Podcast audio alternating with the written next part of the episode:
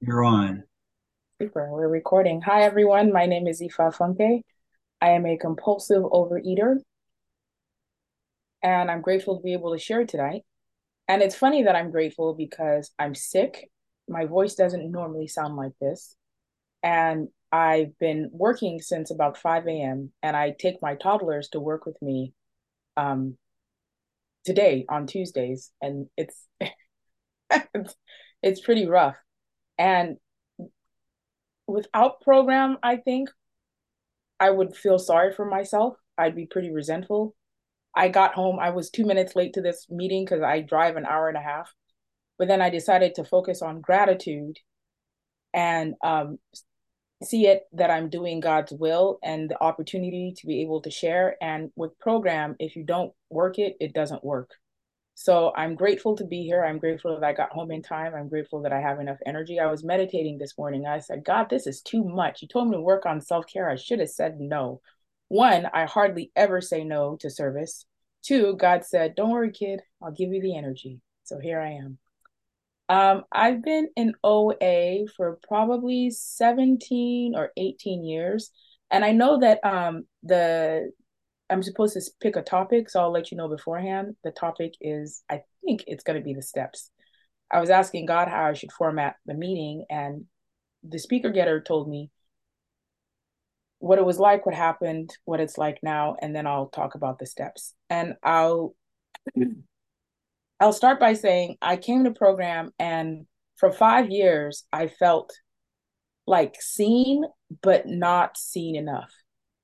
I've uh let me show you my pictures. I'm almost 40 now, and this is me in high school, probably about 280 pounds.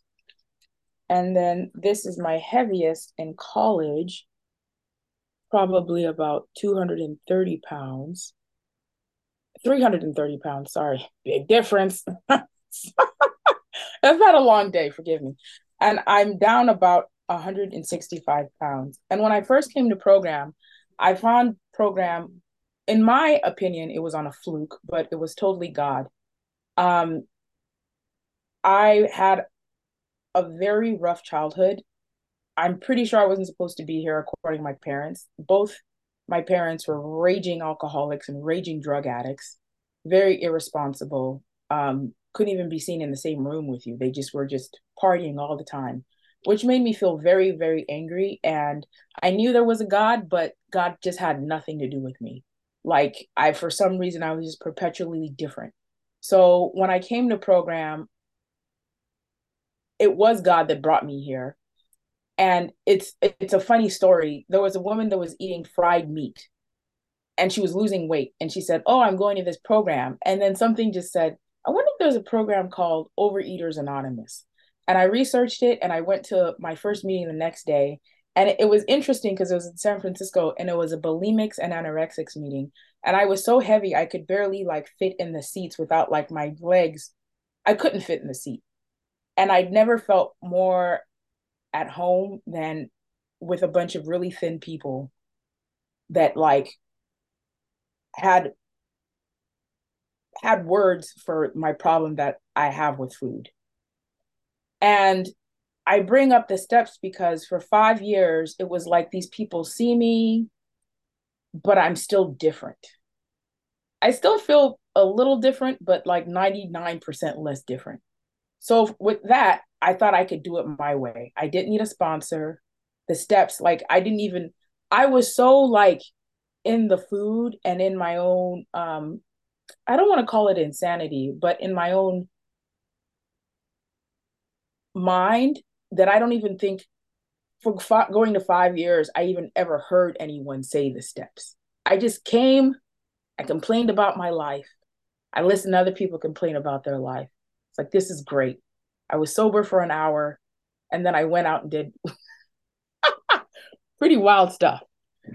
And um, God, one day, probably 13 years ago, said, Hey, enough. And I had a friend that I'd made in program, and we went to dinner that night. And she said, "Oh, there's this thing called AWOL, um, a way of life, and it's an intensive 12 step that we used to do. I don't know if they do it anymore with COVID and everything in um, the East Bay Fellowship. And it's an intensive 12 steps. You do it with a bunch of OA people. You meet once a week. One of the requirements is that you have to have a sponsor. So I was like, well, let's just try it. I tell you, it was not me that had the willingness to do this. You know, if if if someone didn't tell me how heavy I was, I probably wouldn't even known. I was so locked in my head, so fearful and so isolated that everything was just a blur. I went to work. I had some associates. I partied, I drank and ate a lot. And it was just that much of a it wasn't that you know it was really that bad. I can't even lie to you. I I I couldn't imagine that I would have to live the rest of my life like that. I actively looked for ways to try to kill myself. So back to the steps. Well, where I'm going to. So one day God raised my hand at the end of the meeting where they go, well, anyone need a sponsor? And I said, Yeah, I need a sponsor. And then this woman um said, okay, well, I'll be your sponsor. And then we met at the ca- a cafe in Berkeley. And the first thing I had to do was step one. She was very pretty matter of fact. And she gave me a food plan, which was I eat a cup of carbohydrates, four ounces of protein, and two cups of vegetables with every meal. That sounded like crazy and not enough food. But, anyways, back to step one admit that we are powerless over food and that our lives have become unmanageable. And it's crucial. I'll just say this I don't believe program any kind of 12 step works without doing the steps and without doing it with someone else or a group. It just doesn't work. As an addict, you'll outthink yourself, you'll outact yourself. I mean, I could be on a diet in my head while eating a box of something. That's literally how insane compulsive overeating is for me. And I remember I'm going all over the place, but I remember one time in my diet days, I'd written a list of uh my what I was going to eat that day because I probably saw that on TV. What I ate that day. I'd had a full sugary breakfast, a full sugary snack, a heavy fatty lunch. I came home, I had another snack. Like not just nibbles, like a whole meal. I had a full dinner, then I had a full bottle of wine, and then about two desserts. And in my insane compulsive overeating, that was me on a good day. And not until I looked at that list that I found in my room with some, you know, probably a few months behind me, I go, God, this is insane. But, you know, so back to step one. My sponsor said, write a food history and I was all poetic, so I wrote a poem to food. And she said, No, no, no, no, that's not quite it. That's literally like I was in the fog. I think I even wrote a circular poem. And I'm not, I, I am artistic, but I'm not a writer and I'm not like a figurative writer. and then it was like write a food history. And I was just looking back briefly, it was like, wow, I went to college on a, a quarter system. So I had to fly back home every 10 weeks every 10 weeks my body got bigger and bigger in the in the plane seat until the point where I had to have an extension. And at this point I was smoking weed pretty heavy. So it was just like being like completely out of it, ashamed, embarrassed that I'm spilling over into the next person's seat. And the anger would just make me want to use more. The anger would just make me feel like, see, they're against me. No one understands. And then I'm just stuck in this like prison in my head and I could feel it in my body, but I would never be able to articulate that if it wasn't for step one. I would never be able to go, the food has caused, has been like a product of all these situations. I remember, I, I just, I feel like I need to bring it up because it was such a, a first step experience. People would, strangers all the time would go, You're pretty, but you're so fat. and you you can't say anything. You're just like, uh thank you. And i'm a very like meek person socially. So it was just like being bombasted with embarrassments and insults in school from strangers from friends. It felt like nonstop which made me very fucking angry like really angry. And made me believe in God even less because I'm stuck in this hell no one can see. And then with step one, with this perfect stranger, I got to like, and it was just like, I can't say that the veil the veil was lifted, but it, it was like they it, it, was a very big turning point. So step two came to believe that a power greater than ourselves could restore us to sanity. That's how I felt about that one. Whatever. And they'd say, fake it till you make it. All right.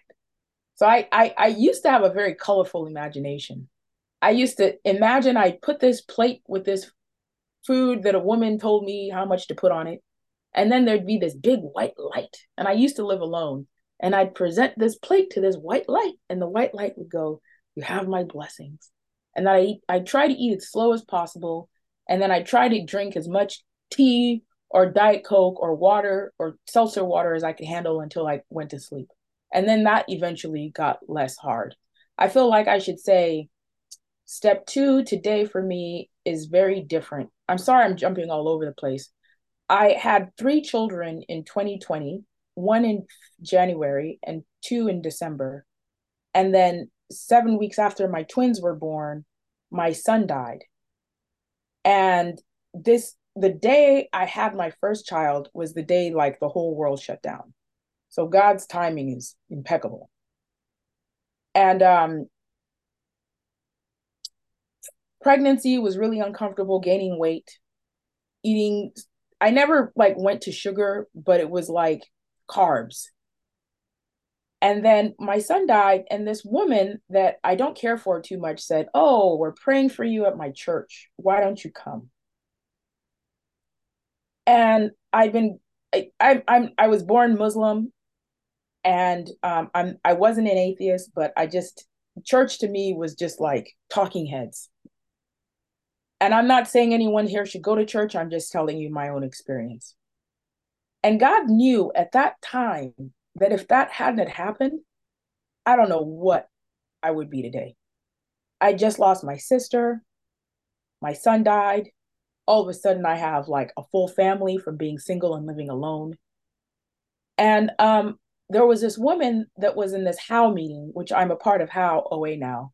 And she just lost 100 and like 70 pounds. oh, that's sexy. I want that. And then I don't know if I called her or she called me. And then she said, Oh, I'm retired now, but I'm, I was like a social worker for dead babies. And I didn't put two and two together, but I just said, Well, this woman will understand my grieving. And I could I can't put it into words for you, but my reliance on a higher power has been growing ever since because I'm just becoming more aware of how little I control and how much God does care for me. And if I tell you the humor is not lost upon me, I I didn't understand church. I didn't understand the Bible. I thought Christians were hypocrites. I was just as smart as they come. Now I can't wait to go to church just so I can feel God in my heart. And I don't know. I, I don't really have many other words to say about that, but if you pursue the relationship, it will grow. And you'll come to find that your higher power cares for you and will do anything that's in your best interest if you ask. So, step three made a decision to turn our will and our lives over to care, the care of God as we understood Him that used to be a very funny one for me too. I used to go, I I I used to call my sponsor and go, how do I know what's God's will? And she'd be like, I don't know. she'd give me some like esoteric answer or not an answer. And then I've come to find that if I have um if it has an icky feeling, it's not God's will. If I have, I call it an emotional hangover. When in doubt, leave it out the best way. Can't say I'm perfect. I'm not perfect at that at all. But that icky feeling is definitely an indication that it's not in God's will. And if you would have asked me 10 years ago, God's will, God's will, to me, it used to just seem like a bunch of tickets that I got out of like a vending machine. Like I'm just stacking my tickets for God's will. Now I'm like, oh, this guy knows better than I do sometimes. all the time, but my ego only allows it sometimes. So it just gets more and more and more. Step four is a very funny one because the old me, I'm sorry I keep saying that, but I really feel like I've recently had a spiritual awakening. The old me would have used to hear that people go, I hate doing step four. I've been doing it for years and I have to get the perfect notebook. And all I heard was, you get to say everybody that you hate and everything you hate about them and list and list it out in extensive detail, and then someone's gonna listen to it. I was like, I don't see the problem with that. And it turns out I have a part in everything. And if you're new to program, that's not to say if something horrible happened to you, you caused it. But you start to see with step four that your reactions and behaviors and beliefs contribute to the problem. Hmm, never thought I'd hear myself say that. For example, I can't stand my mom. I mean, I that's not true, but I like the phone rings and I'm just like this demonic woman that never cared about me and never raised me like I should have been raised. She didn't love me. I don't feel grounded in this earth. It was just like drugs and partying all the time, made it very clear that I wasn't wanted. So I'm going to make her pay until the day she dies by letting her know how much I don't like her. Not directly cursing her out, but by being as disgruntled and unwelcoming as possible. And wouldn't you know, the other day I was writing, I said, God, why am I so discontented? I have everything I ever wanted. I have my own business, I have a family, I work from home mostly. Why am I so discontented? And just, I don't know if it's true, but it's the message I got the, the hate that I'm holding for my mom in my heart. And I said, Well, how do I deal with that? And then I heard every time you call her, every time you talk to her, just slow down. And I remember one time in a HOW meeting, I heard this speaker whose mom sounded almost worse than mine. And she was like, I forgave my mom. I was like, what the fuck? Excuse my language. That's never going to happen to me. I'm going to this anger until it, ugh. you can tell how angry I am. But it's lessening. What can I say? It's lessening. And my part in it is continuing a grudge because I'm a pretty peaceful person. I believe in, you know, being kind to people. I can't be mean to someone and then kind to others. It's just like t- turning faces. And having my own children now, I can have some compassion, some understanding of how difficult it is, especially if you have addictions. Not excusing it, but I understand more. Step five, oh, this is a doozy. Well, step five, you just tell someone else. That's not the hard part. I'll I'll leave that one short because we're moving ahead. Step six, we're entirely ready to have God remove all these defects of character. This has been an interesting one because I've been working with one of my OA sponsors on step four, which kind of bleeds into five and six and seven. For probably four years now, we do a, a, a 12 step study every Wednesday morning. And there are these character defects that I've had for ye- forever. I don't want to say years, forever, as long as I've been alive. And I have had no reprieve at all. One of them is people pleasing, fear of financial insecurity, those are the main two. And not, it's literally taken me having to talk about these things for four years. And then conceptualizing more that it's not me that gets rid of them, that I'm finally starting to see like a break in the ice.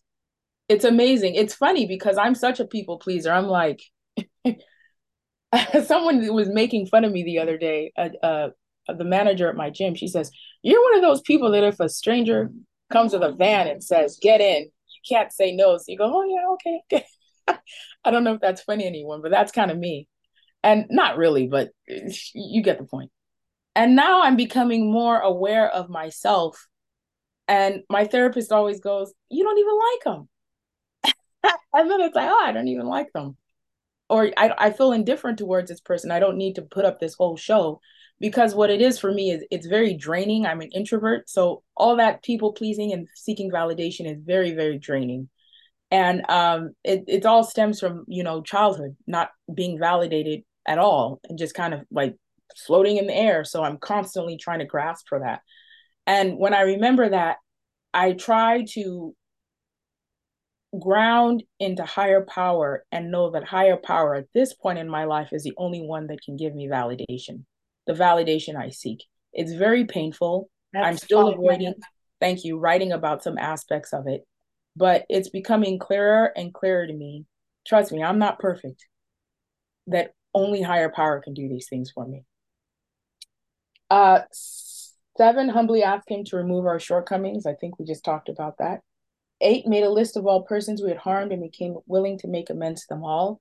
Most of my amends have been living amends of not repeating the same behavior, or when I get in the same situation with a different person, not repeating that same behavior, like passive aggressiveness, cheating, lying, being dishonest about my feelings. And uh, step nine, made direct amends to such people wherever possible, except when to do so would injure them or others. I have done some of that with my mom. It's it's a it's a very interesting living amends because it man it is painful, but every day God gives me a millimeter of more acceptance and willingness. Step 10, I used to take step 10 pretty thoroughly, and I stopped maybe like seven years ago and for some reason a couple like a couple weeks ago i had the the something just said take a step 10 and step 10 i was in a meeting last night and 12 steps are so brilliant. You could read the same sentence a thousand times and on that a thousand and one time it sounds completely different. And then we were talking last night and they said kept saying continue to take personal inventory Continue to take personal inventory. Continue means like you persevere, you're always doing it. I mean, I think they didn't want to say daily, but that's basically what it is. Continue to take personal inventory. And it has this weird effect of helping to build self my self-esteem. My 10th step is I write three things that worked out well that day, three things that didn't work out well that day, and it's usually some kind of fear or some kind of belief, and three things that I'm grateful for. And the three things that worked out really well that day helped to like build my own self-esteem to make me not feel like I'm just some like lightless ship in the night just going aimlessly nowhere. And three things that I can work on, it makes it seem it makes it so that my issues have a beginning and an end so that I can see where I am and then I can make progress the next day, ask for progress the next day, but it it it just t- turns in from something nebulous into something concrete. That's what's so important about writing and doing the steps. And then three things I'm grateful for. I have this uh OA fellow and she goes, Well, what's today's problem? I mean, we could have everything we've ever wanted in life, and it will not be enough. I hate to be so dire, but never in my life did I think I would be in a normal sized body with a family and a respected community business and people that love and respect me and want me in their lives. That's how dire everything was, felt. So being gra- grateful for those things, I don't always feel it, but it just stacks up. Step 11, ooh, everyone's favorite, sought through prayer and meditation. to improve our conscious contact with God as we understood Him, praying for the knowledge only for the knowledge of his will for us and the power to carry that out. That's been a hard one. I do get on my knees every day. I say the third step prayer and I say, God, I'm powerless over food. Please help me. And if it's hard, I go, God, I'm powerless over weed. Please help me. God, I'm powerless over cigarettes. Please help me. God, I'm powerless over alcohol. Please help me. And if any of those things come up in the day, I say, God, I'm powerless. Please help. That's all. Just keep it simple. And then I say the third step prayer. And meditation is one that I've been, I don't, I know I'm not the only one, it's been particularly hard. And um, I've been doing it more regularly. I've even spent hundreds of dollars on meditation courses and then it's over. but I do wake up at 5:30 and I just sit in a chair and I go, God, what's up? I don't say I'm I'm more formal than that. And then I have a, a couple steps that I've learned in meditation courses I've taken, but I just my, my pastor was saying the other day, you move you walk towards God, he runs towards you. And only in silence can I feel that energy so that I don't feel like I'm going at this all alone. And can God's will be more clear. Oh, my toddlers are running in my office. and step 12, having had a spiritual awakening, as a result of these steps, we try to carry this message to compulsive overeaters and to practice these principles in all of our affairs. All I can say is they're not lying when they say that the purpose of our life is to be of service. If you're lacking self esteem, if you feel like you're lacking purpose, find a way to be of service to others. Thanks.